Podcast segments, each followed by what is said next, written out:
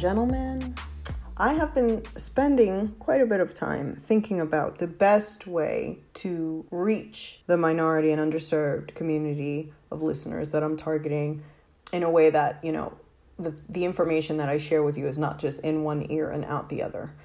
I've also been thinking about the best way to, to make good use of the time that you spend listening to this because I'm all about efficiency. Not really into kind of just giving my opinion on things with no actual facts backing them and whatnot because um, I think we have plenty of that. And there's this, my goal is really to make the best use of your time when you're actually listening to this. So what I'm thinking is because of the the purpose of this podcast, it almost falls into like a life coaching realm, if you will. And I think, you know, maybe I'll just call this the series, right? A life coaching series, Bad Hembras life coaching series. Season one is Get Your Mind Right. So, series, life coaching, season, Get Your Mind Right. Today's episode is about career advancement. Step one, assess where you stand. So, first things first, within the underserved community, I think one of the biggest challenges is knowing exactly what options exist, right? And so when I say assess where you stand, the first thing is really what are your options based on the life you live today? Do you have children? Do you not have children? That makes a big difference in the level of kind of uh, risk you can take to transition into a different career, a different role, etc also, you know, what are your interests and how does your current job or current educational background align with your actual interests? These are questions really worth thinking about. When I think about that question of what are your interests, I, I also kind of get this heartache because within the underserved community, the reality is our interests are limited to what we have been exposed to. And so if you've never sat at a dinner table with some high profile uh, investment banker, if you've never been to an art show with very eclectic personalities, if you've never been overseas, if you've never even left your town or county then your interests are limited to this the bubble that you've lived in. So if you've never stepped out of your bubble, then what you know to exist as options and interests is only going to reflect your surroundings, right? And so once you step out of your bubble, think about it. Think about like a bubble with uh, layers, or like an onion, if you will. Like an onion has many layers. So if you're at the core of the onion with your interests and and your job and your life that core is all that you know to exist but once you step into the next layer and you, you go a little further let's say you go into town right let's say you lived on a farm and you'd never gone into town. You went into town and you saw all these different stores or whatever. Before you went into town you thought only farming was an option right? Nobody ever like you knew other things existed but you never saw it with your own eyes so it didn't really seem real to you right? So once you go into town let's say you go into the city you see there's a whole different way of living than what you knew. And so your your your perspective is expanded right? And so so then you you become very curious and you explore within the city what it is that people are doing and you meet all different types of personalities and you realize the options are are far more than you than you originally knew them to be right? If you make this discovery before you have children, you're in a good position. You're in a, a, position that offers more flexibility and options, right? So that's another reason why, you know, in terms of teenage pregnancies and things like that, it's so important to continue to work within the education system to make sure that we are expanding the minds of the underserved and minority youth in a way that takes them out of their element and shows them that there are possibilities beyond what they knew today right? So tomorrow can look a little differently. Because if you create that perspective for them before they have children, really the world is at their oyster. Once you have children, um, you, you have a different level of responsibility. And unfortunately, you will miss out on a lot of things that would contribute to your to a healthy emotional development right so i think even having kids early uh, the good news is teenage pregnancy rates are down within the underserved community. The bad news is overall um, in the United States, teenage pregnancies, the, the highest percentage of teenage pregnancies is still being attributed to um, underserved uh, minorities, black and Hispanic, right? So, black and Hispanic, if, if teenage pregnancy exists, black and Hispanic communities, Hispanic first, are the larger contributors to to the, that percentage right? This is not new information right? We all know this. But to my point like if you don't have children it's almost like i have to split my my information here because it's it's two different paths that you would have to take so i'm going to start with in assessing where you stand um, let's say you have children so good chances are you have a job you may or may not have a college education but you may have some sort of certification that helped you get further along. Um, you may have a high school diploma, you may not. Whatever the case, it's important uh, when you're thinking about, you know, how to make more money or how to ex- advance in your career. The most important thing is to assess where you stand within your role, right? So I think within the underserved com- community, we often don't take a step back and say, what does my role add to the bottom line of this business? Because that's really what determines, unfortunately, what your income will be, whether or not you're replaceable, and all those other important factors. So, one example is um, I'll give this example. I had a friend who was very proud of landing a job well, he didn't like the job, but after he finished his college degree, he um, he took a job at, uh, within the accounts receivables department. So no, sorry, accounts payable, right, of a certain business, and he um, became really great at his job. He he was very proud of how quickly he could. Um, get through, you know, the pile of bills that needed to be paid, right? Because he was accounts payable, and he felt that because he was so good at his job, he deserved a raise. And I think that's a that's a simple way of thinking about it. And I think that um, within our community, that's often how we think about things. Kind of just think, well, I'm really good at my job, and I and I'm I'm reliable, and so you should just give me more money, right? But the problem with that uh, logic is that just because you're reliable and good at your job doesn't mean necessarily that in your job you're creating more income for that company. So if you have a job and you're getting paid for it, but your job does not create more income for that company, then it's hard to validate exactly why you should be paid more. You're not bringing anything in and actually in accounts payable you're you're now moving money out of the company faster, right?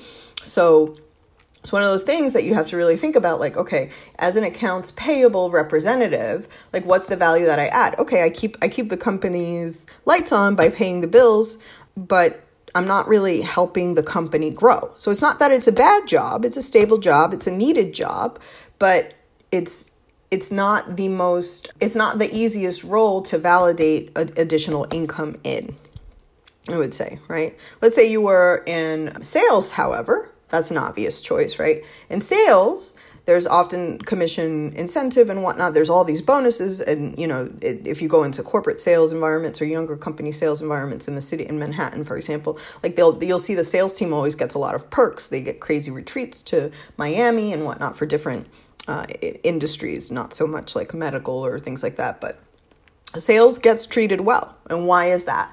Because sales brings in money, right? Sales brings in income sales is the one that can that that will say the sales department is the one that controls like whether the company overall will even you know regardless of who the employee is like what will the bonus percentage be you know in some cases. Even if you're in operations and what if you're not actually adding to business directly then you're not a sales representative let's say then you or you're not renewing business that exists like a customer relationship manager then you're not really in control overall of, of, of the amount of money that's available for bonuses and raises.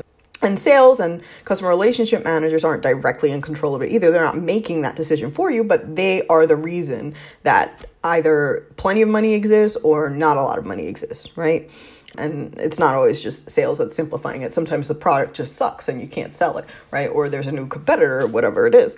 But overall, just to compare and contrast, a, a person that's in a sales role, if they're really doing stellar work, and let's say they weren't happy with the base salary that they're receiving and they still want to receive their commission, they'd be in a better position to ask for a raise and be considered for that raise than would a person in accounts payable right? So that's just an example but you but anyone can take that example and apply it to the role and the and value that they bring to a company qualitatively and quantitatively meaning qualitatively meaning like will you get the work done in general and like are you reliable and all this stuff but quantitatively means like what does your role bring in in terms of business growth and revenue? You can apply that to any position that you work in. So and when i say assess where you stand that's the first thing that comes to my mind. Next thing is if you want a raise and you have to take certain steps to, or let's say you want a promotion and you have to take certain steps to uh, to get that promotion and you want to get noticed. I there's this outdated perspective within the underserved community that I've seen applied that it's honestly just sad. I'll tell you a story of of this uh, incident that happened to me. I once I was already working in technology, uh, I think finance technology maybe, and I was already making six figures by then. And I you know, I worked in an environment where we didn't have to wear suits or anything like that, and we could go in jeans. So I went to this Latino networking event after work, directly after work, because I said, let me meet some people. I mean, I've, I've discovered this new world. Let me share this new world with, with different people, right? and I'm there and I'm like more or less casual. And everyone else, for the most part, Latinos are, they're dressed up in suits and very dressed up, like, you know, just displaying Latino excellence and, and looking their best. And, and that's really great and dandy. But I actually had um, the hostess or the host of the, of the event kind of come up to me and, and make a comment like, oh, you know, if, if you want to be taken seriously for a job, you need to, um, you need to dress up and this and that. And, you know, I kind of just looked at her and like, I said, I'm actually, I'm, I'm good on the job. Like, I'm good. I've, I'm all set. I, I, you know, I was, I'm happy to meet people and whatnot. And, you know, I know a lot of um, listeners will run with that and say, oh my God, like Giselle embarrassed herself. But I definitely know people who have shown up to, to um, job or professional networking events looking a hot mess. And like, you know, the most you, I, I, I have done in those situations is embrace them and encourage them to continue to meet people regardless of what they look like. Uh, but you know, my point is I was already I, I was probably already making the income that that networking group was hoping to make, right? As individuals, you know, that six figure number is like a big deal for a lot of people. So this happened like I want to say like three or four years ago. And because and I'm guessing that you know the, the the host of the event probably wasn't even making as much as I did, but like that was probably her goal, um, you know, and so she she assumed based on what I was wearing, right? And so like I know you guys are saying, "Oh my god," but like everybody does that. But that's the thing, everybody doesn't because the people who hired me and paid me that six-figure income dressed like me, casually in jeans and shirts and whatnot. So what it means is there's a world and and you, you have to remember that as minorities we're we're behind on kind of making certain discoveries. There is a world outside of the world that you know within the Latin community, etc., if you've never stepped out of it, where the value is in your brain. you know, depending on your role, like what kind of creative value can you bring as a thinker? And and I say there is a world. I, I would say the world is more like that today than ever. Right? It's no longer about wearing a suit and getting someone's attention. It's about being able to speak with confidence about a given topic that you're passionate about or interested in or want to get a job in or want to get a promotion in to sound educated, informed, and like your knowledge can bring value to that role, right? It's not about wearing a suit, okay? So the thing is, even if that host ha- had a certain opinion, right? And it wasn't it wasn't a fact. It was her opinion based on her experience that I needed to look a certain way to get a certain job. My experience was a complete completely different from that and and and proved her entirely wrong like the my very professional existence at that point in time was entirely the opposite of, of the point that she was trying to make right and again, the people who hired me were not in suits. The people who had the money to pay me six figures were not in suits. like, so um, dressing well is not enough. And, and honestly, thought that you would show up in a suit to a company that's young and really values what you bring as an individual and as an intellect to a role. You show up a, in a suit, uh, you're basically it's an insult to millennial intellect. It's the most I can say. Educated millennial intellect, right?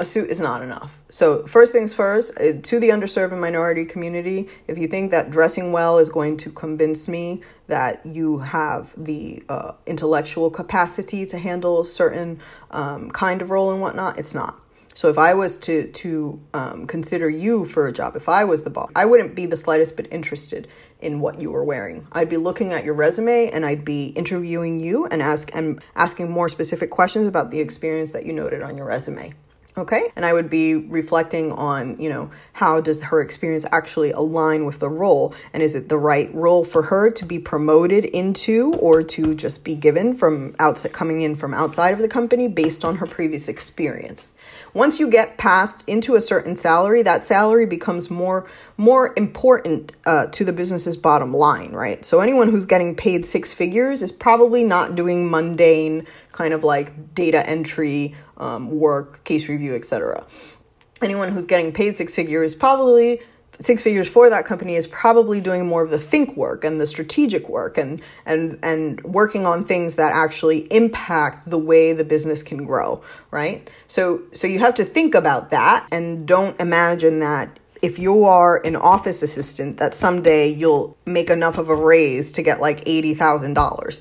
No, you know, if, if it's a small office and you, and it's just you at the front desk, that $80,000 is not going to come just because you've been there for 10 years there's no value there's not enough value in that role to to validate that salary for that role. You can be replaced easily as an administrative assistant whatever you are. That's the reality of it.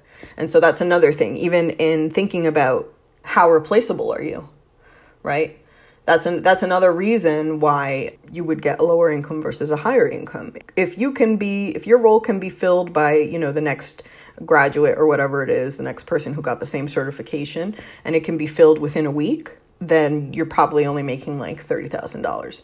If your role is something more, you know, that involves again the bottom that that really impacts the bottom line of a company or an organization, then you're probably making within the six figures and it's going to take a little longer to it's going to take a little longer to fill your role and or the the company just doesn't want to have to deal with filling your role because that could turn into a loss because they have to get that person up to speed. So they'll just accommodate you further and you can continue to get promotions and raises etc right? So which kind of brings me into in terms of actually getting noticed for a job. You know if you don't have the experience and let's say you do have kids, so you don't have time for a whole degree program or you don't have the money to invest in that.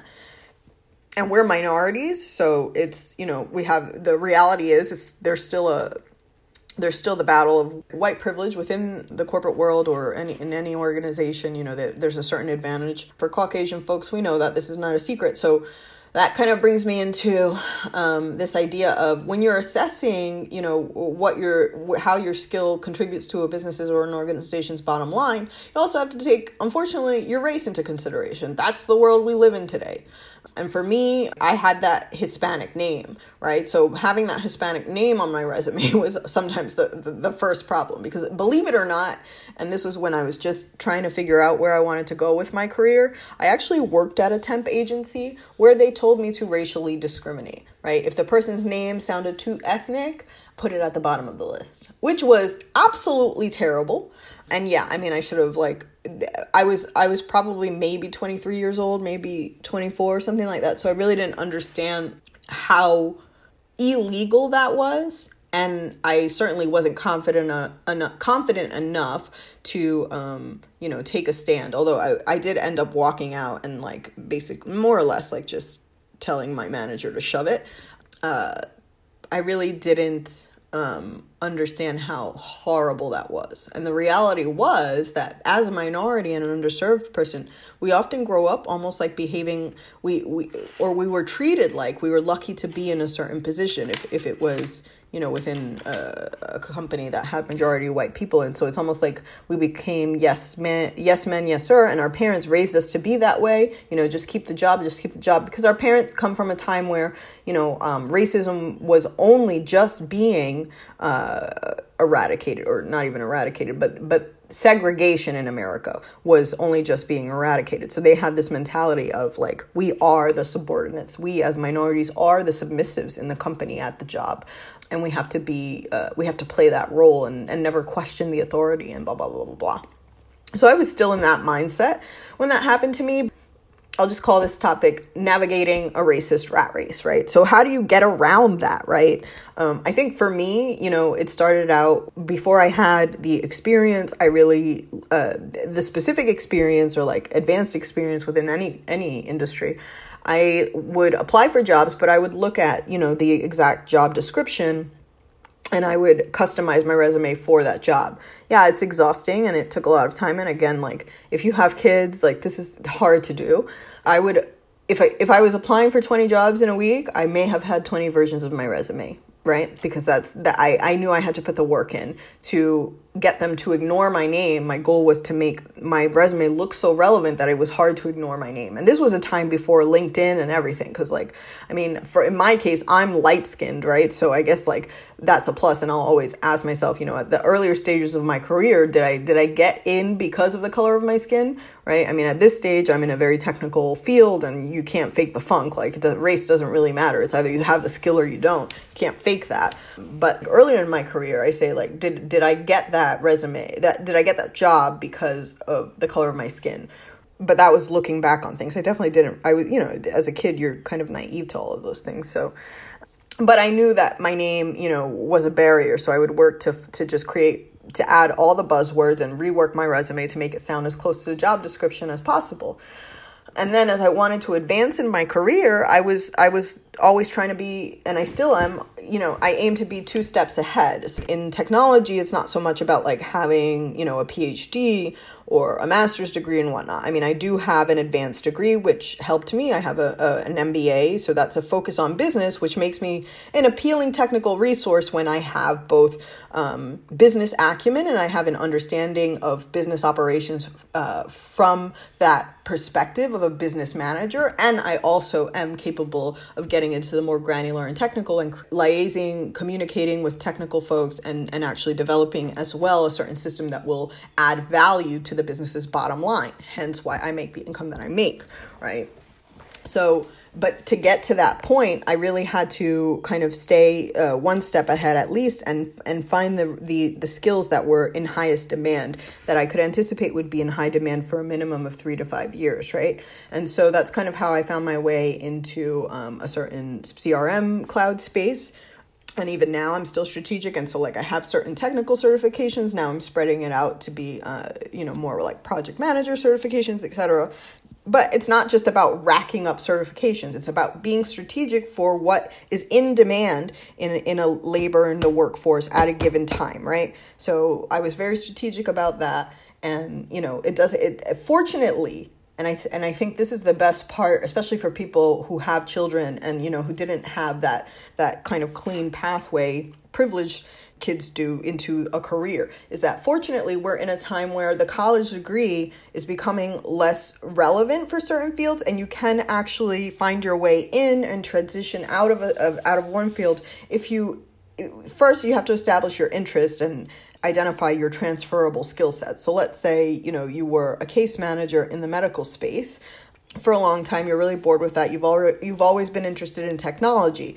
Well you can use you can highlight your soft skills and because you were working directly with people and making sure you know a certain case was handled properly and you were liaising with patients and uh, providers and whatnot you can highlight that soft skill of, of engaging with people on your resume and, and work your way maybe into some customer success manager role within an app a company like uh, what's a popular app? Hmm, i don't know some uh, say a fitness app or something like that that's really popular beachbody i don't know they need like a customer success manager for everyone who downloads the app and uses it. It's not like it's not like resolving their Beachbody subscription issues, but it's more specific. Like I'm having some sort of issue with this and like, you know, what are my options, whatever it is. You can you can transition over into something like that because the skill the soft skill of engaging with people is still applicable there.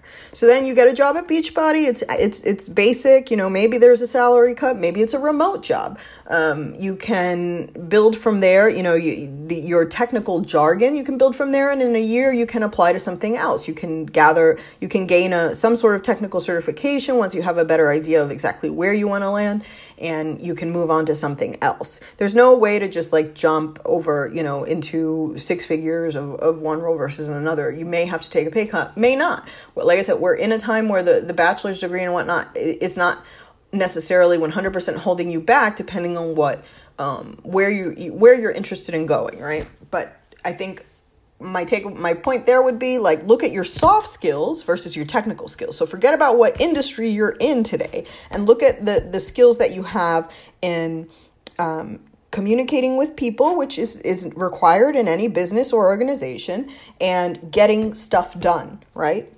And you highlight that that you are a capable employee. Period. That's the, your starting point, right?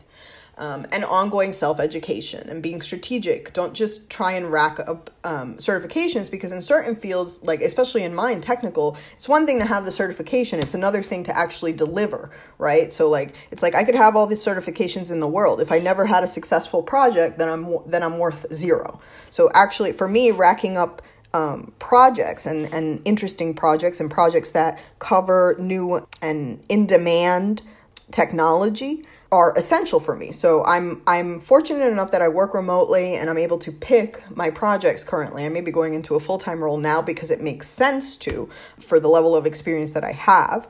But before that, for three years, I've been self employed and kind of picking and choosing the projects that would make me the most appealing candidate for the higher level role of, you know, longer term projects with bigger budgets, etc. Budgets being less relevant because in technology, it's more about what, what you're actually working on in the project. How new and cool is it, right?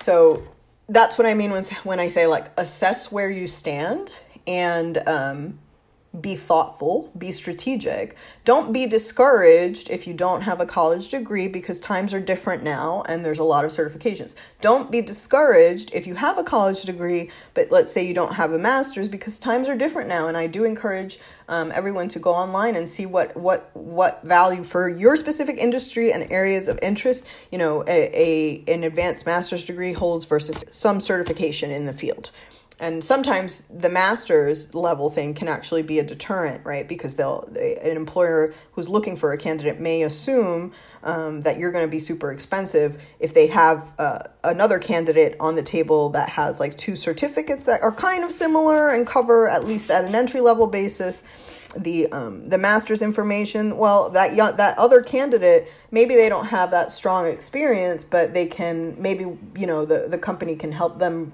get up to speed on exactly what it is that they need fill the gap of information but they can pay that other candidate like 20% less. Maybe you want to be that other candidate because 20% less might still be 40 to 50% more than you're making today right?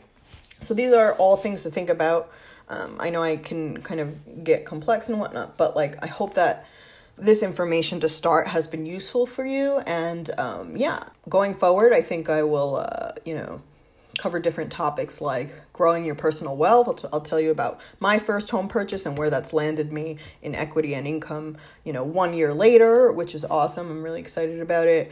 Um, we can talk about uh, adulting, being 35 and single, and why I choose to be that way. It has a lot to do with emotional development and um, being the best parent that I can be for my child, um, not just in providing and guiding them, but gui- but guiding them from an emotionally stable place, right?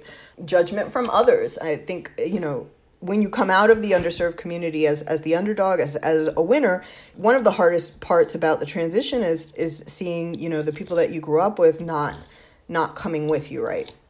And um and seeing friendships turn into envies and things like that. And so you know navigating that judgment from others and and how not to hold yourself to this feeling of guilt for having made it or how not to to always feel like you know you are the imposter in a certain organization and valuing yourself based on the skills that you develop to be there fair and square right? So so we'll talk about all of those things. Um, again you know i hope that this was valuable. I hope this made efficient use of your time. And if you have any um, suggestions on uh, topics you'd like to hear about i'm really i can talk about anything like from investing um, to career advancement to personal growth, coping skills, so much really that you know I've learned along the way when I stepped out of that core of the onion and made my way out uh, to many different layers all the way across the world. I hope to uh, to I don't know to offer value to your life. Have a great day.